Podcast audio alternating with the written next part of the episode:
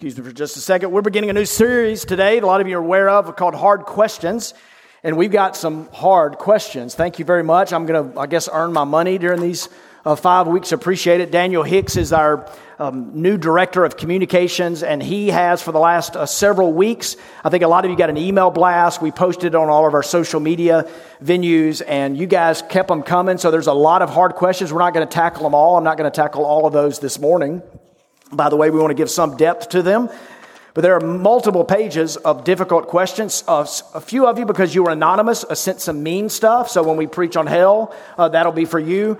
But a couple of you were funny. I appreciate that, making my job, giving some light and levity to my job. Uh, one question uh, came in. Again, it's anonymous. I can probably guess who it's from. But they said, Is it true that Robert Greene supports the killing of innocent alligators and flying Asian carp? And are there pictures to prove it? And the truth is, yes, I do support that, and there are pictures to prove it. We may show them. They're surfacing out there. But a few years ago, I went gator hunting, and we got a few, and there's pictures of me in a, you know, in a boat with alligators. It was a very dark time, um, dark and literally dark and swampy. And uh, we brought those gators in. And if, if you're against that, just know that the Asian carps flew up into our boat, knocked me in the head several times across my pretty face, all that stuff. So um, we're, we're going to tackle the serious questions, and today we've got a good one. They will get a little more specific in the weeks ahead, and with Daniel Hicks's help, we're trying to tackle uh, the most popular one in week five, and it likely could be the most difficult one. So you will see me sweating up here. Our question for today uh, is the following question number five. We've coalesced it into this. Why doesn't God do something about evil and suffering? You thought of that one? Bother you some? Why doesn't he just do something about evil and about suffering? I want to begin in particular recommending during this series a few things that you read. Uh, Susan and I lead a small group, and what we're doing during this stretch is going through the sermons. And each and every week, just as we post the sermon on Sunday afternoon, there'll be discussion questions.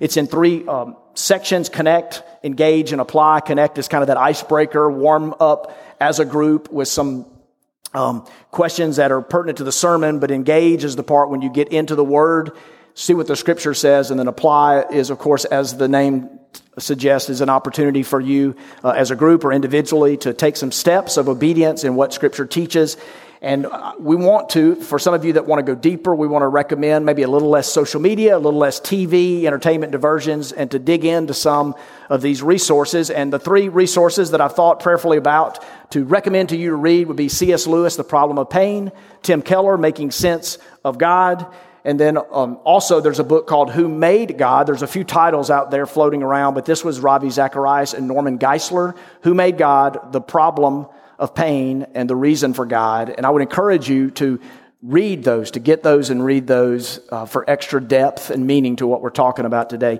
C.S. Lewis, in The Problem of Pain, in an early chapter, uh, writes this When I was an atheist, if anyone had asked me, Why do you not believe in God? My reply would have been, Look at the universe. Most of it is cold, empty, and dark. Life is arranged in a way that all forms can live only by preying on one another. Higher forms have a quality called consciousness that enables them to suffer pain. These creatures cause pain by being born. They live by inflicting pain. And in pain, sometimes great pain, they mostly die. Furthermore, the universe will cease to be. Every race is doomed. All stories come to nothing. All of life will have turned out to be a transitory and senseless contortion upon the idiotic face of infinite matter.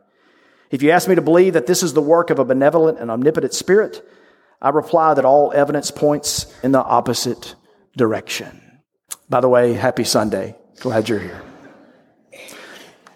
I want to say what some need to hear, and that is the Bible itself gives us a green light to experience anguish, uh, anger, rage, confusion, in this area. And so if the weightiest, most intelligent people in the history of the world have not given us through their writings and teachings, given us satisfactory, readily accessible, easy explanations for this answer, then what do you think the chances are that I'm going to be able to do that today?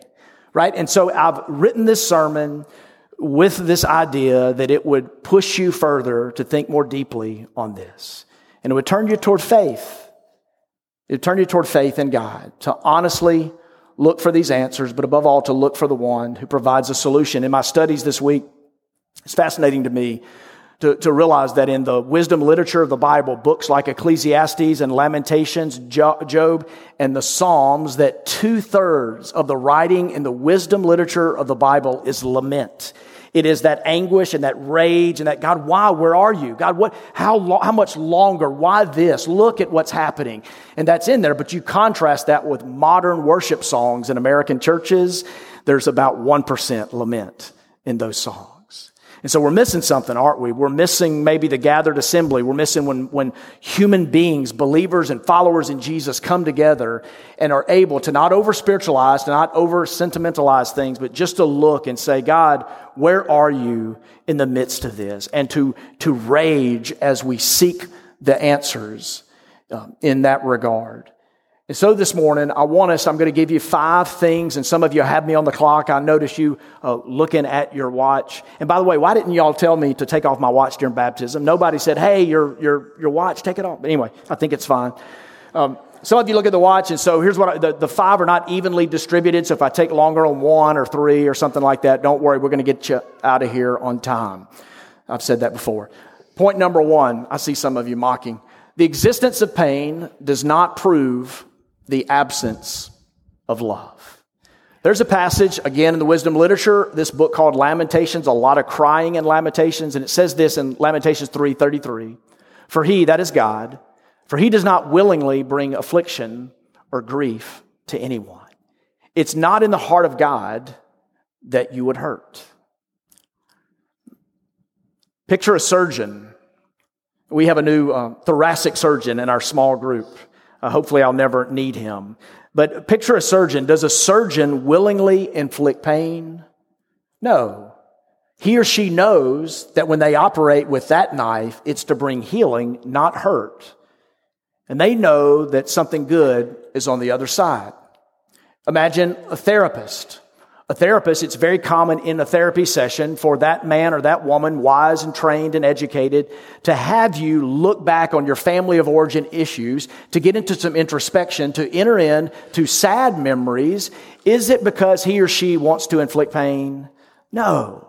They know, a wise therapist knows that the pathway to emotional, mental, spiritual healing is for pain and affliction to come, but there is growth on the other side.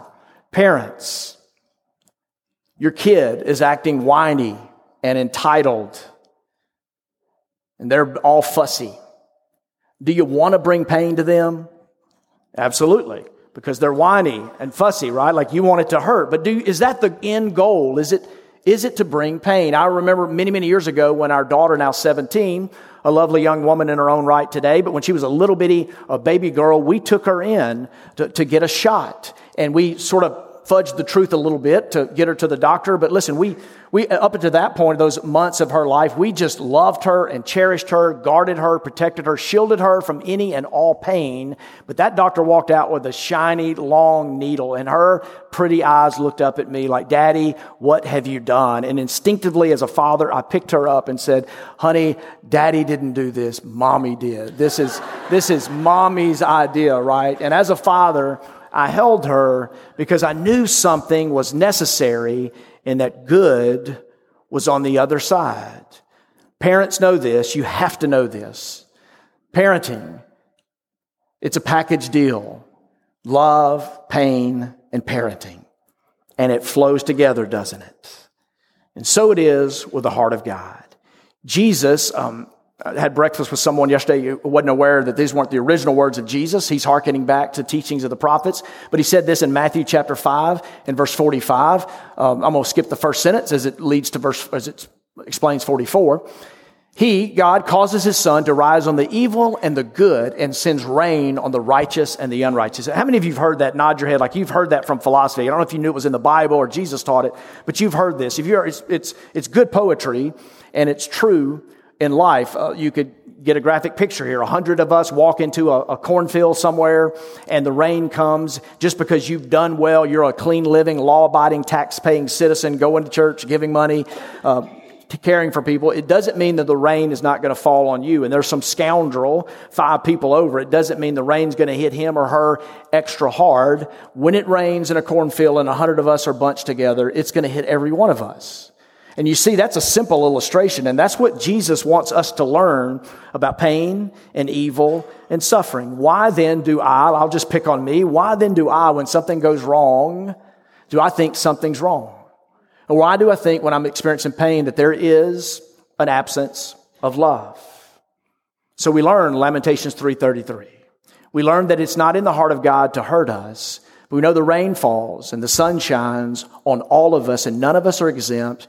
And God wants to use that pain in our lives because He knows that it can have the intended effect. He knows, as a good father, that there's love on the other side. And so, the, the presence of pain does not mean the absence of love. Second point, the reality of evil is a result of the fall.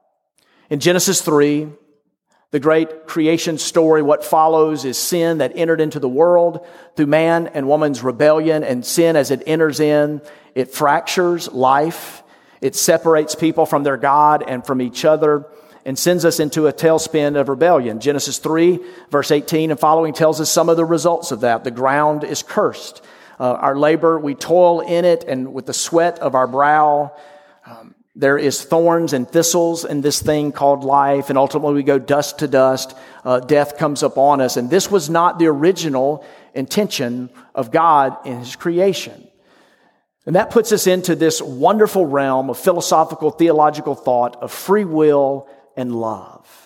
And this is where it's great. And as a follower of Jesus, I think it's so wonderful and empowering that I can intellectually take this into the halls of academia and debate anyone in this regard. But you cannot have love if you don't have free will. If you're my age or older, not many of you out there, but you may remember a, a, movie in the 70s called Stepford Wives. Anybody heard of the Stepford Wives? Uh, they remade the movie. I see a few of you nodding, nodding your head. But the Stepford Wives was a story in a pristine Southern California neighborhood of suburbia. And the, the wives were replaced by um, look-alike robotic wives.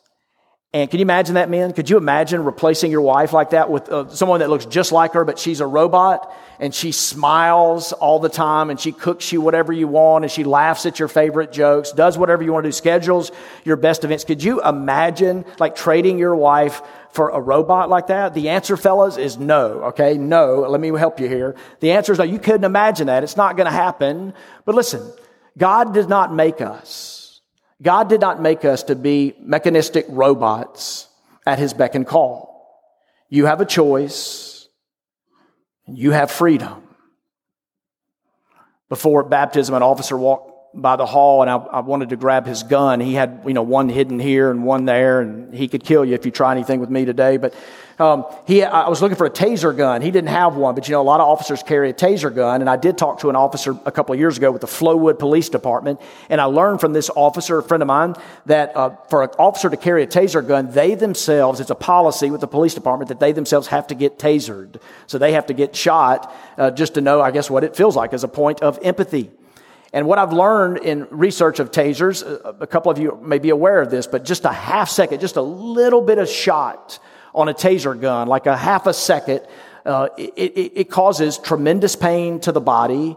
Um, and it, it sends electrodes and shock into the system. If you hold it for a couple of seconds, okay, for several minutes, someone is, they're, they're, dropped to the ground and they're dazed and very confused. They're, they're in a tough spot. If you hold it for uh, three, four, five seconds or more, you've taken somebody out. Not to death, of course, but you've, uh, you've taken them out for 15 minutes or more. They're not, they're not going to be able to get up and function if you've tasered them. Now think about God with a taser gun. God have, could have created the world. He could have made a world in which there wasn't free will and that every time that you thought about doing something wrong, you got the taser gun. He could right now in one fell swoop stop evil. With the taser gun, If you thought about telling a lie, he could get you. You know, the Bible teaches this, I believe it, that thoughts lead to actions. And so if you think about stealing, God could get you with a taser gun. That would probably be a half second, right? If you think about robbing a bank, if you're plotting that, he could get you with a two or three second taser. If you're um, about to murder someone, he would probably hold it down for, for four or five seconds to take you out for at least 15 minutes, right? To think a thought, to, to think about doing an evil deed, God could taser you. Those are sins of commission. The Bible teaches about sins of omission. That's when we know that we are to be humble, to do justice, to love mercy, to walk with Him in humility, to care about the world among us. And if we're not doing that, God could taser us. Acts of omission uh, and commission, God could use that gun for compliance. And it kind of gets to this thing where, again, it's a lot of late night fraternity bull sessions and, you know, times hanging out with folks who love philosophy, but could God have done both? Could God make a square circle? And God created love and God created free will. And it is into this world. And Jesus in Matthew 23 stands over Jerusalem, a city that was most important, a symbol of Jewish pride. And he prayed this prayer Jerusalem, Jerusalem, his heart is breaking. You who kill the prophets and stone those sent to you, how often I have longed to gather your children together as a hen gathers her chicks under her wings, and you were not willing. There's will. There's our rebellion and our resistance. God doesn't taser. God doesn't create Stepford wives. He gives us the choice. What choice do we make? What choice do we make in this world. When it comes to suffering, I've sort of taught this before, but I want to be really clear. Suffering is what divides us. Some of the questions we're going to tackle in the next few weeks are somewhat controversial. Um, but this is just a subject here that's just, it, but it divides us not in a controversial way, but it divides us in terms of how we live. For you see, some of the greatest saints, some of the greatest followers of Jesus are those who've endured great suffering. And when you ask them, why they are where they are today by the grace of God. They won't tell you so much about their church attendance, the conferences or they've attended or the books they've read. They will talk to you about what they have been through. For they have experienced God in the midst of their suffering. And they fought and they've wrestled and grappled, but they've gone to Him and experienced Him. They've tasted and seen that He is good. They believe Him to be true, that He's there and that He cares and yet likely impacting the lives of some of us in this room cynics and skeptics. Suffering is the very thing because of this point, because the presence of pain, there can't be love. How can there be a God in this situation? The reality of evil is it is the result of a fall, and a ground is cursed. And our, we toil in our labor, and there, labor, and there's thorns and there's thistles and we're thinking about this existential dust to dust, and we suffer. God has given us a will. How will we choose? Are we among those who his heart breaks for? He looks at us, he looks at you and says, But you would have none of it. He's invited you, but you resist him. The third point I want to make about why God doesn't end pain and suffering evil is a unique tool to awaken and arouse us. You'll need to think on this one. But it can be a tool to awaken and arouse us. Consider Ephesians 5. But everything exposed by the light becomes visible, and everything that is illuminated becomes a light. This is why it is said, Wake up, sleeper. Rise from the dead, and Christ will shine on you. Be very careful then how you live, not as unwise, but as wise, making the most of every opportunity, because what? The days are evil. Wake up. Wake up. Years ago, when American Idol was all the rage and Simon Cowell was the ornery, mean, judgy kind of judge. I remember those days. He was like the mean one. He's on another show now, and I think he's kind of like the nice one. But on American Idol, in its sixth season, they launched a campaign called Idol Gives Back. And this was, I, I see a couple of you nodding your head. You remember this. I do so vividly. And it was a campaign to raise awareness and funds through the viewership to tackle poverty on a, on a global scale, particularly in the United States and in Africa.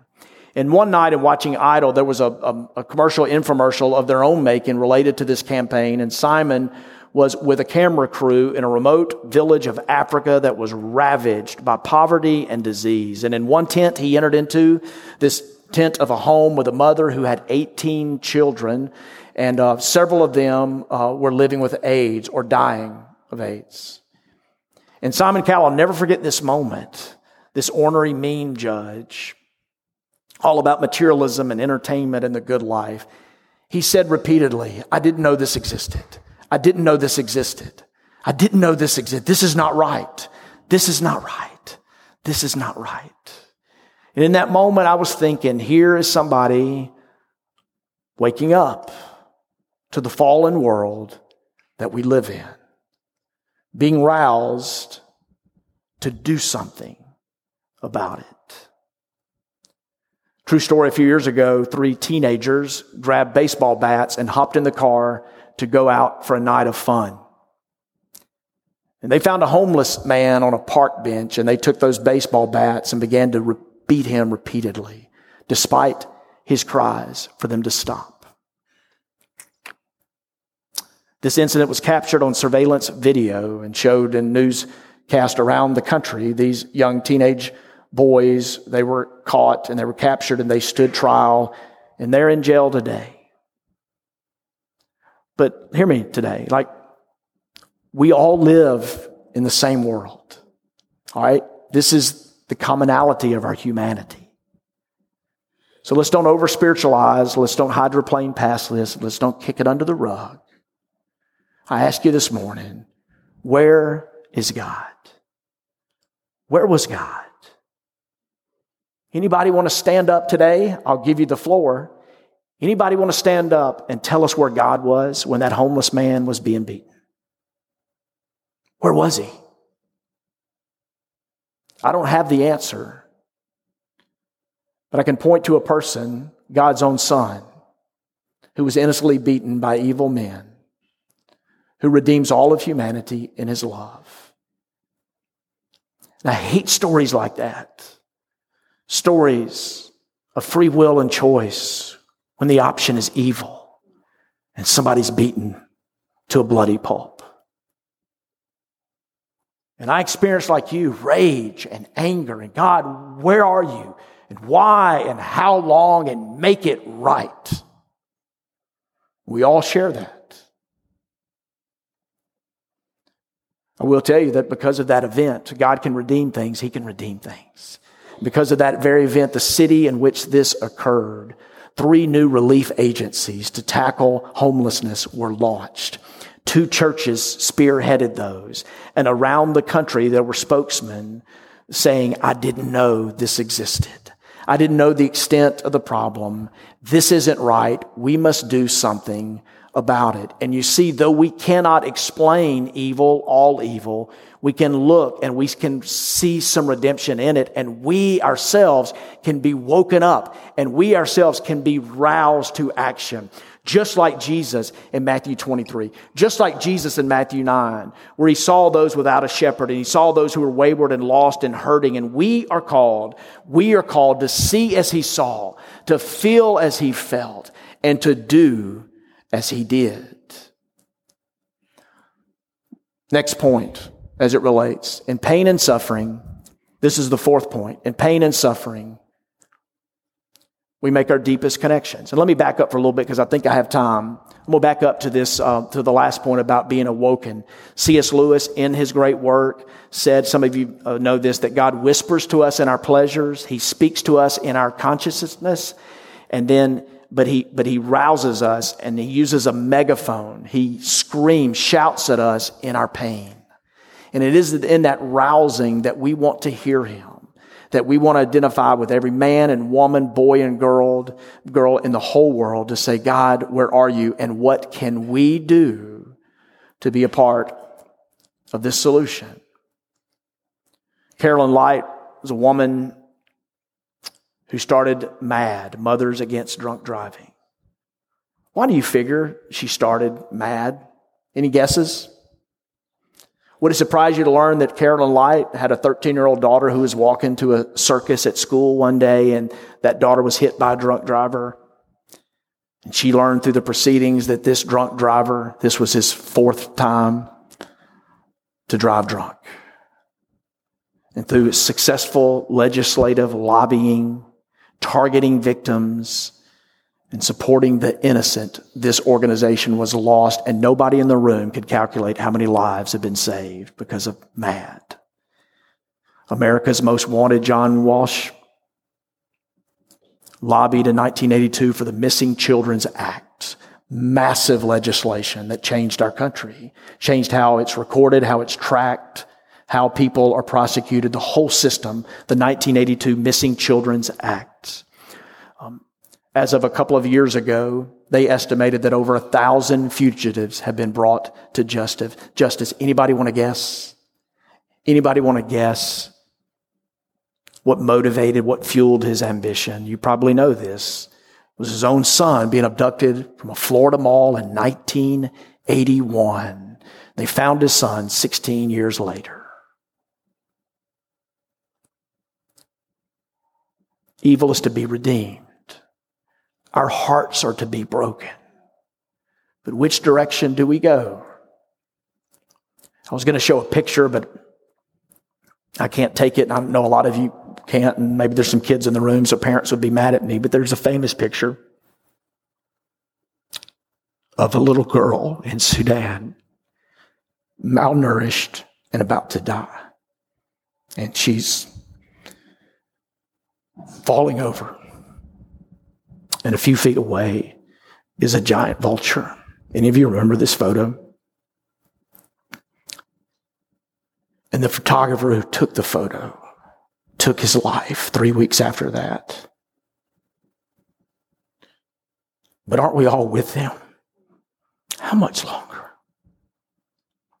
What can be redeemed in that? But everything is at stake when you see deep suffering. A dear family lost their son several years ago.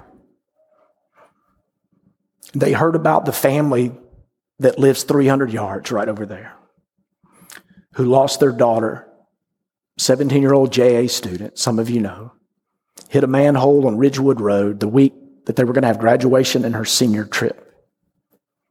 This mother left our church one Sunday and drove right there and knocked on the door and hug this mom.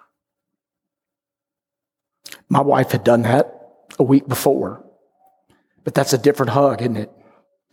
That's a whole different hug. Second Corinthians 1 says this I'm so proud of us, proud of you when you live this way. Blessed be the God and Father of our Lord Jesus Christ, the Father of mercies and God of all comfort, who comforts us in our affliction, so that we may be able to comfort those who are in any way or in any affliction with the comfort with which we ourselves are comforted by God.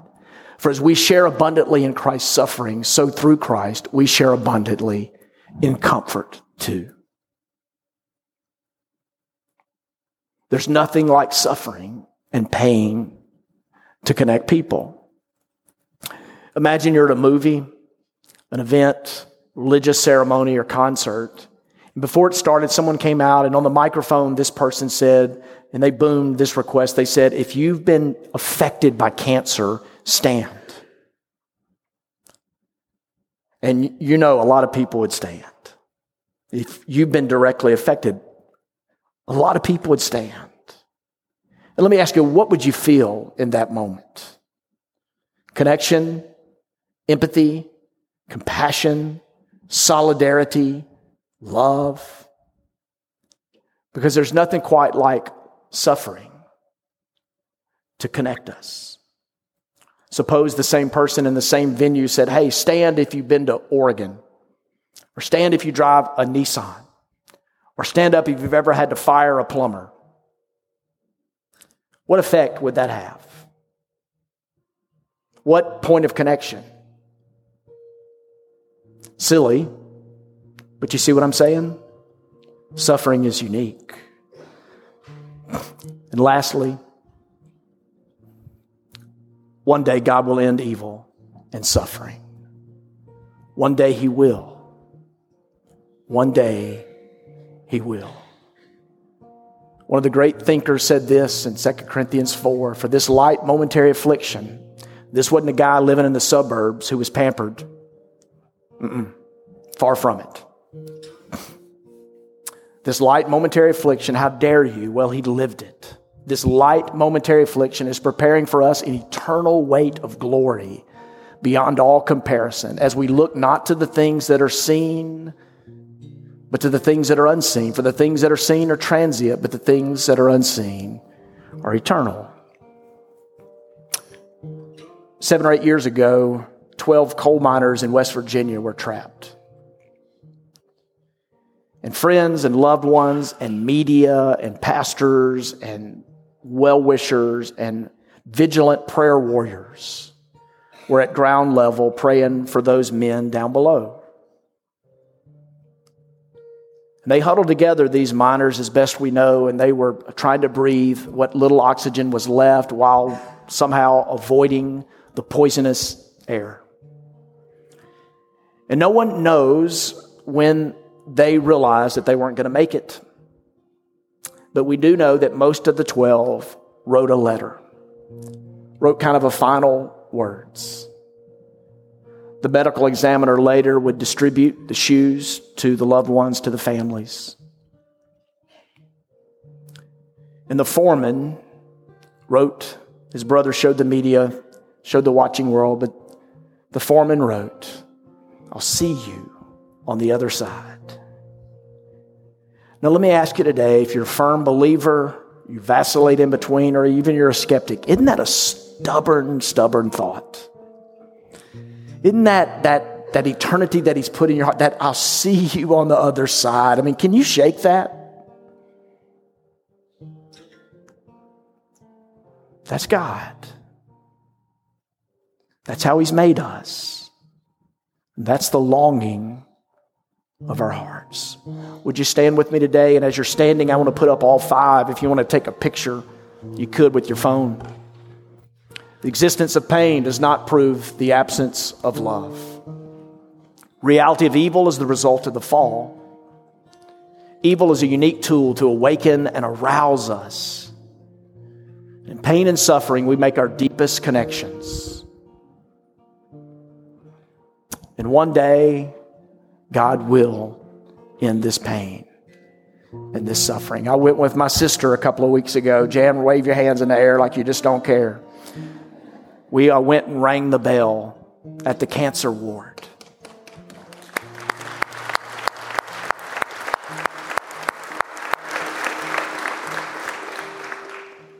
He is good. He is good. It's through our prayers and through our connections that God's going to grow us. I want to open up this altar now today. It won't be for the proud. It won't be for anybody that cares what people think. But this altar is open for you to hit knee and offer a prayer. And we will be down front to pray for you. Any decision, any direction you need to make in life, uh, we want to be here for you to, to walk with you. Even just simply now, say a prayer over you. Be obedient. Let's all sing as Shannon leads us. This is a great song. Like, I know everybody has their opinion, but like, this is a great song. And I promise in the next few weeks, I'm not going to cry. I'm just going to be controversial. But uh, this is a great song. Let's sing.